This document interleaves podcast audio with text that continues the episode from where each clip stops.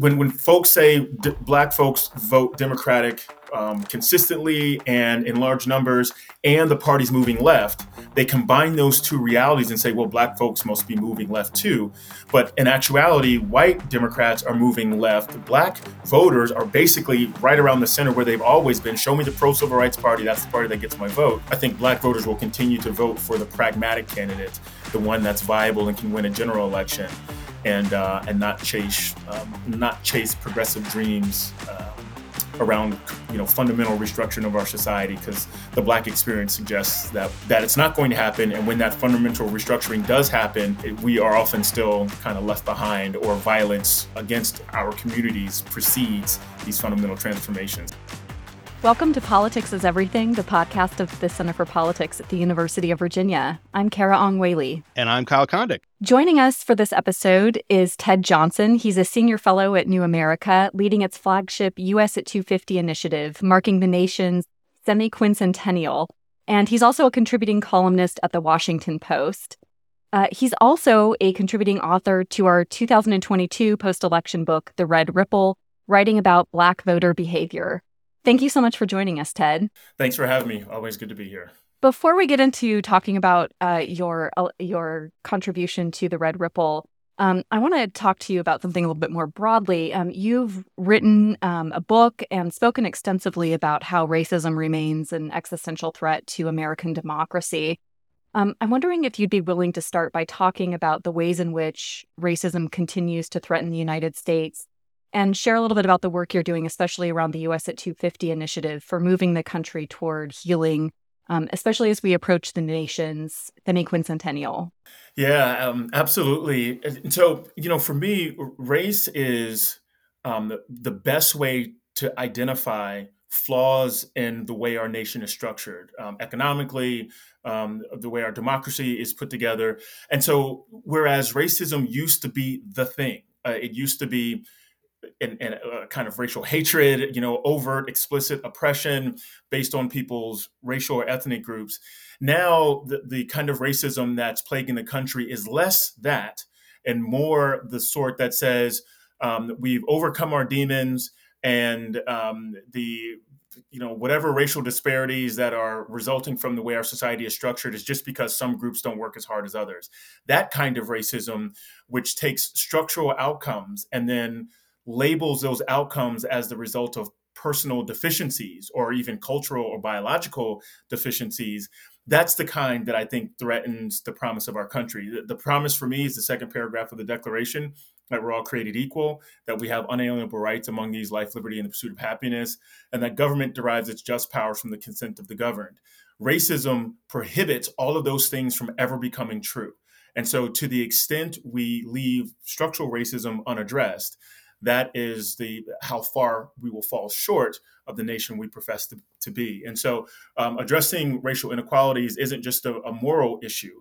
Um, it, it is actually the best way to achieve the more perfect union is by noting where racial disparities exist and then addressing those things, not to ensure equal outcomes across a range of factors, but to ensure equal opportunity, which is uh, something the nation prides itself on this was just in the news recently because we just reached, I think it was the, the the third anniversary of the death of George Floyd and sort of the reckoning that we had in in 2020 over you know racial inequities in policing. That's that's sort of uh, important topic.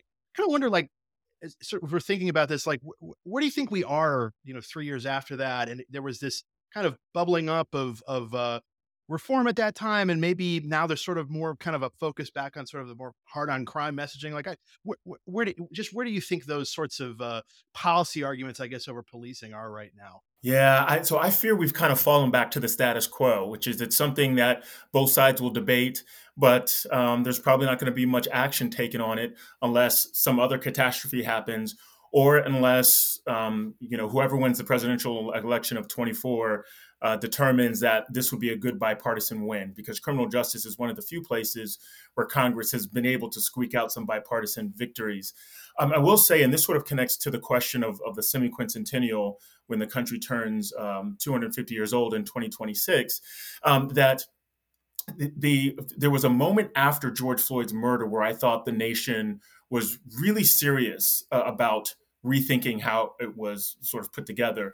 Um, there was the COVID pandemic that had everyone in their homes. There was uh, curfews, and the economy was was down. People were socially isolated, and then you have Ahmaud Arbery and um, Breonna Taylor and uh, and George Floyd all killed publicly within a few months of each other. At least the videos coming out or the audio coming out, and you have a presidential election happening. And so that summer of 2020, when uh, there are these protests happening in every state in the union for every week of the summer, essentially, um, I thought we had a moment there. And then in the following presidential election, where we had the highest turnout in 120 years, you know, 60 years before the Voting Rights Act, I thought we were on to something, um, only to find out that we're sort of back to politics as usual. Uh, I hope that the 250th anniversary of the country in 2026 is an inflection point for us where we can try to recapture some of that energy from the, the summer of 2020. But um, um, it, when it comes to criminal justice reform, when it comes to both sides trying to work together to create, you know, a police force that's more uh, respectful and responsive to the public and and um, um, a public that's more uh, willing to work with police because of some of the their their abuses of power have been um, put in check. Uh, then I, you know, if we can recapture that, we've got something. Um, if it, right now it doesn't look like that's on the horizon, and uh, and it's too bad because I think the vast majority of Americans would like to see some action on that front, as, and as well as many others: abortion, gun control, etc. You've written about some of the divergence between the Republican and Democratic Party and, and Republican voters and Democratic voters on the issue of race. And I wonder if you can talk a little bit about why we're seeing those changes occur and, and, and how we're seeing the divergence and differences between um, Republican and Democratic voters on the issues of race. Yeah, and you know, since essentially since the Fifteenth Amendment was ratified in 1870, um, black folks that could vote have almost always voted for the same party and and large, you know, 80, 90% type numbers since 1870 with a, with a a slight pause in the 20s and 30s for reasons I'll explain in, in just a second. So the the the idea that there that black voting behavior has been largely uniform for the last 150 years is correct. And that's because the parties have basically uh, organized themselves where there's one party that is pro civil rights and another party that is explicitly anti civil rights or quiet on the matter altogether, and, and they're uh, by assigned an anti position based on being the opposite of of the party that's in the pro position. So that used to be the party of Lincoln, the Republican Party, and we know um, from the 18, late 1860s when Confederate states were um, applying for readmission to the Union, um, all the way through at least the Compromise of, of 1877 black folks were black men were voting in large numbers turnout rates extremely high and voting in overwhelming fashion for republican candidates to include black republicans that um, finally made their way into congress. Uh, the largest number of black republicans ever in congress was um, i believe seven in 1877 um, and you know right when the compromise of, of 1877 takes place. Um, and so the uniform voting behavior we've seen all the way through to the Civil Rights Act, of Civil Rights Movement in the 60s, especially all the way through to today, is a large group of Americans voting for the party that is that supports federal protections of the civil rights that group has fought to uh, acquire for centuries. Um, that used to be Republicans. Jim Crow comes along, and um, more than 90% of Black folks are living in the South. So from the you know 1880s through to the 1960s the vast majority of black folks in this nation are unable to, to vote because of state level oppressive measures measures around voting even as the great migration takes place um, a lot of those voters, uh, black voters, are still sort of Republican because of the Lincoln legacy. But as they begin moving to the northern states, they two things happen. One, they get the ability to vote because those Jim Crow laws aren't info- enforced in the same way. And local candidates in the North, local Democrats in the North, begin making appeals to Black voters because they recognize they can win elections by um, appealing to these newly enfranchised voters. And the Democrats lean deeply into that position, um, which is basically secured by uh, Lyndon Johnson signing the Voting Rights Act of, of 65, the Civil Rights Act of 64. And, uh, and so that's why we continue to see a very lopsided uh, voting behavior within Black America. Within Black America, the incentives have always been the same. The behavior has always been the same. The only thing that's really changed is where the parties fall out on this question of, of civil rights, and that has dictated the vast majority of how Black folks vote. Black voters in 2022, you know, continue to be a pretty overwhelmingly Democratic constituency. Although, you know, there was some erosion. Um, uh, you know, to, to, some degree, there was. Uh, um, we just had uh, recently on our, on the podcast an uh, uh, analyst from a Catalist Democratic firm that does a really good um, post election voting report, and um, I'm, I'm, looking at their numbers right now. 2020 president, uh, um, black voters were uh, 91.9 of the two party vote for for uh, for Democrats, and then in 2022 that was they, they have it as 88 to 12. So so you know a little bit of a decline there. Um, how how do you interpret this, and also to the extent that there are black voters who are voting Republican, do they sort of profile in a certain kind kind of way? Mm.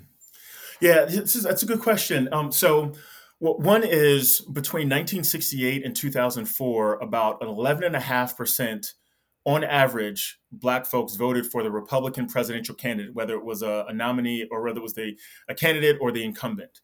Um, and so when Barack Obama comes on the scene, McCain only gets 4% of, of black voters in 2008, and Romney only gets I want to say six or seven percent of black voters in 2012. And so when Trump comes along in 2016 and gets eight percent, um, seven, eight percent, or maybe about, I guess around seven or so percent, he about matched Romney, and then gets up to eight-ish, nine-ish percent in 2000 uh, six or 2020, it looks like Republicans have doubled their black support between 2008 and 2016 from the four McCain got to the eight in percent, uh, you know, and, and decimal number that Trump got. But what we're really seeing is Republicans underperforming their historical average pre-Obama. And so the increase we've seen in the last decade, in my view, is more of a snapback to Black folks who always vote Republican, who couldn't bring themselves to vote against the first Black president, now re- reinserting themselves into the sort of traditional stratifications within Black America and voting Republican. Um, so, so that's that's how how I sort of read what's happened uh, on the congressional piece. Congress has always congressional candidates have almost always done better than presidential candidates. Among Republican congressional candidates have done better than um, Republican presidential candidates with black voters. So it doesn't surprise me that about 12 or so percent of black folks voted for a Republican candidate in the midterms. And that's uh, that is again back to historical norms. So we're basically right back to where we started pre-Obama. Um, and so going forward, what does this mean? Uh, so one, black conservatives do not uniformly vote for black republican or for republicans period no, no, matter their race in the same way that white conservatives are far more likely to vote for republicans. So that's one that black conservatives are voting for democrats not republicans. So then who are black republicans? And i think that it falls into uh, like three big categories. One are folks who are just conservative and um, and carry the republican brand because that's what their grandparents and great grandparents did. And so they've just, just sort of their family thing is to be religious, fiscal conservatives, and we never left the Republican Party, even though it left us. And that's a very small number. There's another group of folks that are basically opportunists. And these are folks who say, look, Republican Party has a race problem. They're being accused of being racist. And so if I am black and willing to run under the brand, um, I will be exceptional. I will be sort of the the anomaly, and that gets me more attention, more money, more people will trot me out to show how the party's not racist, and that ups my name recognition, my brand, the whole nine.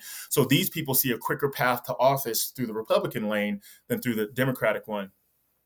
Um, and then some folks, to be honest with you, are just grifters. And these are different from the opportunists. Opportunists are people who actually want to serve the public, actually want to be in office. And the Republican line is shorter than the Democratic line for Black uh, applicants or aspirants. The grifters are the folks who are doing this just as pure political or economic play. They want to make money, so to, they want to get on Fox News, they want to sell books.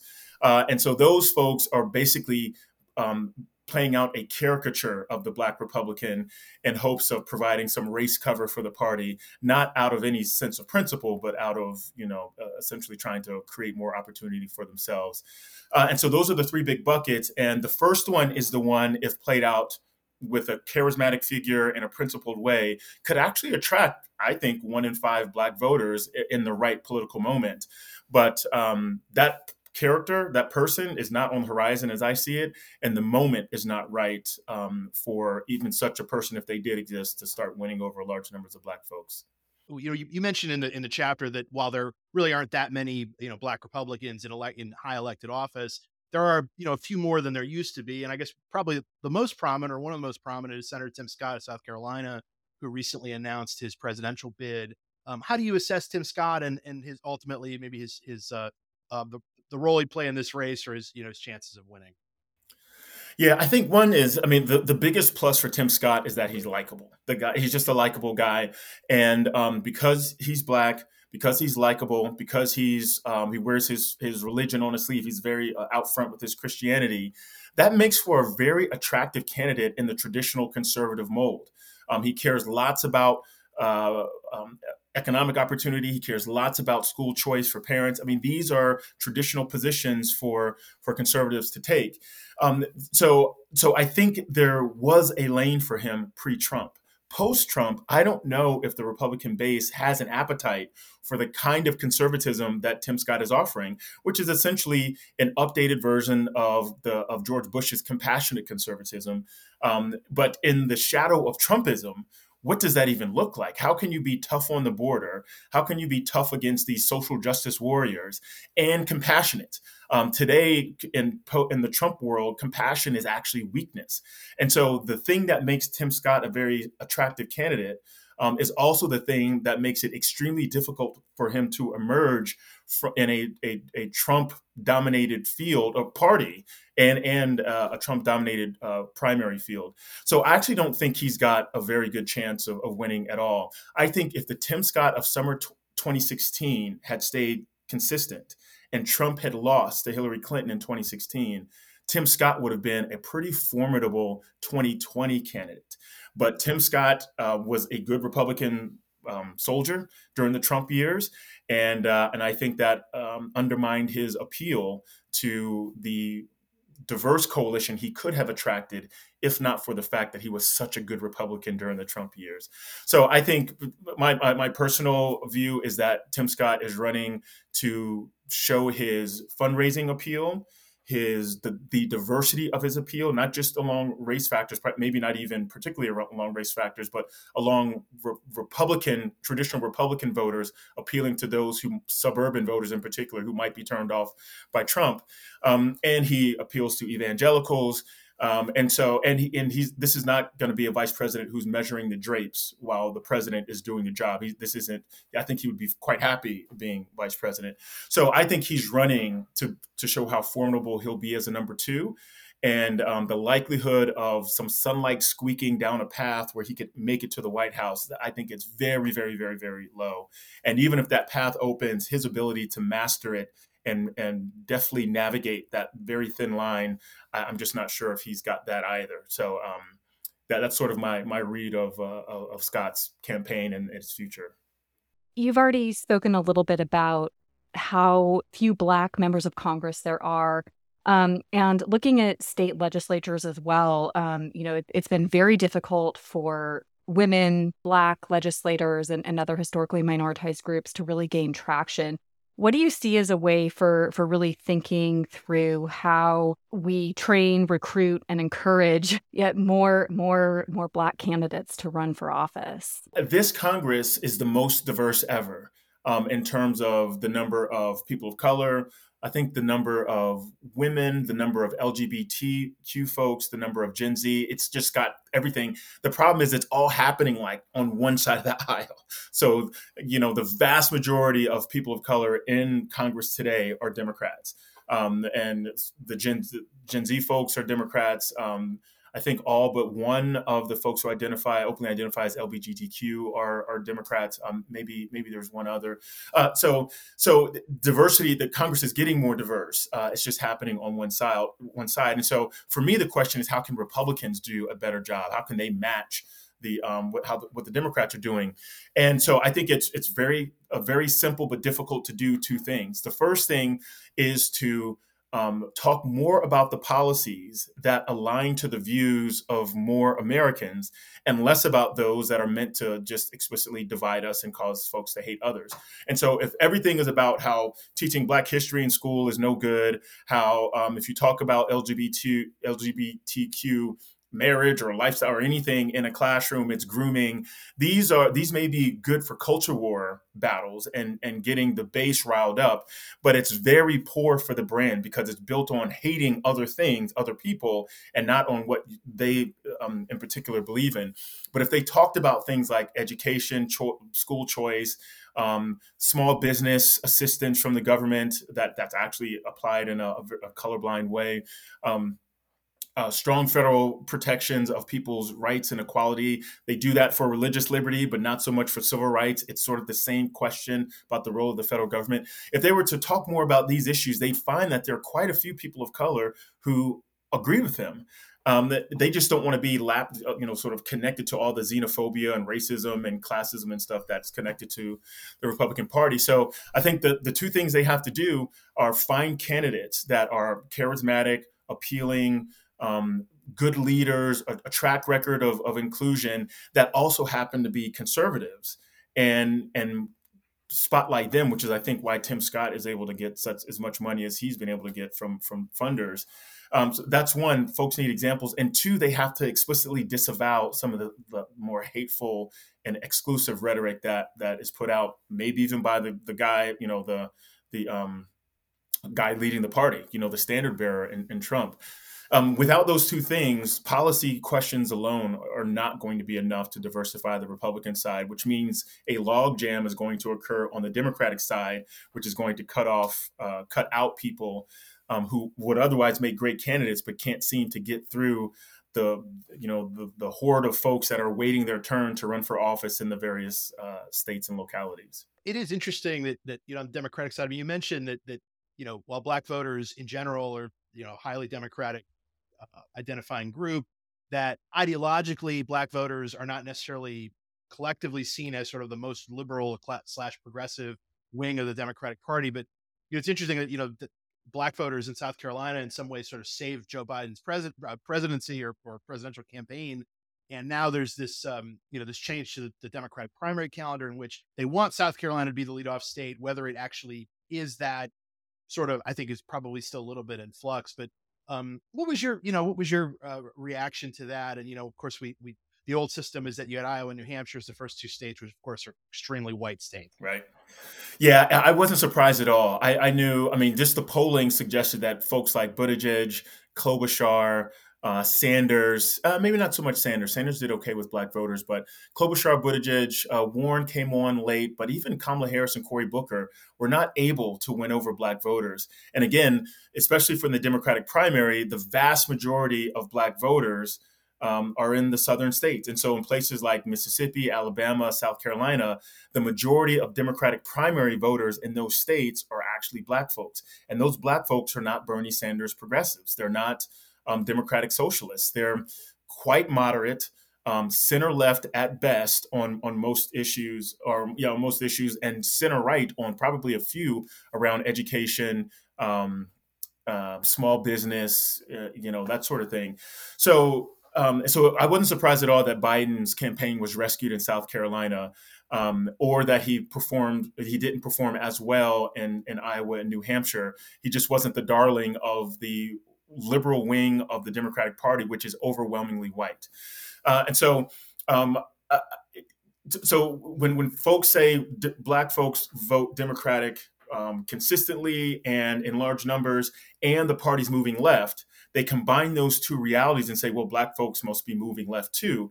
But in actuality, white Democrats are moving left. Black voters are basically right around the center where they've always been. Show me the pro civil rights party. That's the party that gets my vote. I think for the foreseeable future, that's probably going to be the dance the party has to navigate. Anyone who wants to be the, na- the nominee is going to have to appeal to black moderates and white progressives in order to emerge from the primary and have a and you know have a shot at the general election. So uh, I don't think that part of the party has changed, and I don't think 2024 certainly, but even 2028. I don't think that um, I think black voters will continue to vote for the pragmatic candidate, the one that's viable and can win a general election. and uh, and not chase um, not chase progressive dreams um, around you know fundamental restructuring of our society because the black experience suggests that that it's not going to happen and when that fundamental restructuring does happen um, we are often still kind of left behind or violence against our communities precedes these fundamental transformations. So those become less appealing given uh, given the nation's history on how they come about. It seems that democrats also shouldn't be taking black voters for granted what more should the Democratic Party be doing to really deliver on the promises of civil rights? There's um, there's a great book out. Um, it's called The Anger Gap. That's the name of the book. And and it, it, um, the author basically, he's a scholar at UC Irvine, I believe. He basically says that um, when it comes to Black voters, anger is not the way to get them to turn out to support candidates. You have to inspire them. Whereas for white voters, getting them angry actually is a mobilizing um, electoral strategy. So the Democratic Party, one, is going to have to keep uh, mobilization efforts, activation efforts, all that stuff in place between elections and not just try to ramp up in the lead up to elections. Um, they're going to have to nominate candidates that are pragmatic and um, don't make campaign prom- promises about large, massive structural reforms that they're not going to be able to, to deliver on in our hyperpartisan environment. And um, three, they need to, uh, folks should show how they're doing battle against those you know entities at the local and state level that are trying to make voting more difficult for some communities. So it's sort of the um, constant engagement, compelling, run compelling figures, use the inspiration of those compelling figures to get folks to the polls, and not not the anger play. Um, and you know, give folks uh, a reason to support them by showing we're willing to do battle with you, even when an election's not um, you know, not imminent or not in the in the near term future. We're, we're, willing to do battle in the year after an election to ensure that three years from now people can participate in the next presidential or the next midterm the following year um, at a higher rate. So that's the that's the best they can do. I mean, the policy argument is one that they've had the luxury of not really having to engage with Republicans when it comes to Black voters because of how prominent the civil rights question is for, for black voters. And as long as the, this current version of the Republican Party doesn't change its stance, all the other policy questions around climate or energy or taxes, et cetera, start to fall off, or at least take a take a back seat to the bigger issue of voting rights, you know, um, equal protection under the law. Ted Johnson, Senior Advisor at New America. Thank you so much for joining us on Politics is Everything. And thank you so much for contributing once again to our post election book. This year it's called The Red Ripple The 2022 Midterm Elections and What They Mean for 2024. We appreciate your insights on Black voter behavior and also for discussing what Black Americans want and need from both political parties and from our political system in order to achieve the ideals set out in the Declaration of Independence. Thank you. Always happy to be here and, and uh, looking forward to the next time. Hi, podcast listeners. Thank you so much for tuning in to this episode of Politics is Everything. Editing and production was done by me, Carah Ong Whaley. Our theme song is Let's Boogie by Chris Faze. You can learn more about the Center for Politics and its work to strengthen democracy on our website at centerforpolitics.org. You can also engage with us on social media at Center Number 4 Politics. We welcome your suggestions and questions for future episodes. Thanks so much for tuning in. Until next time.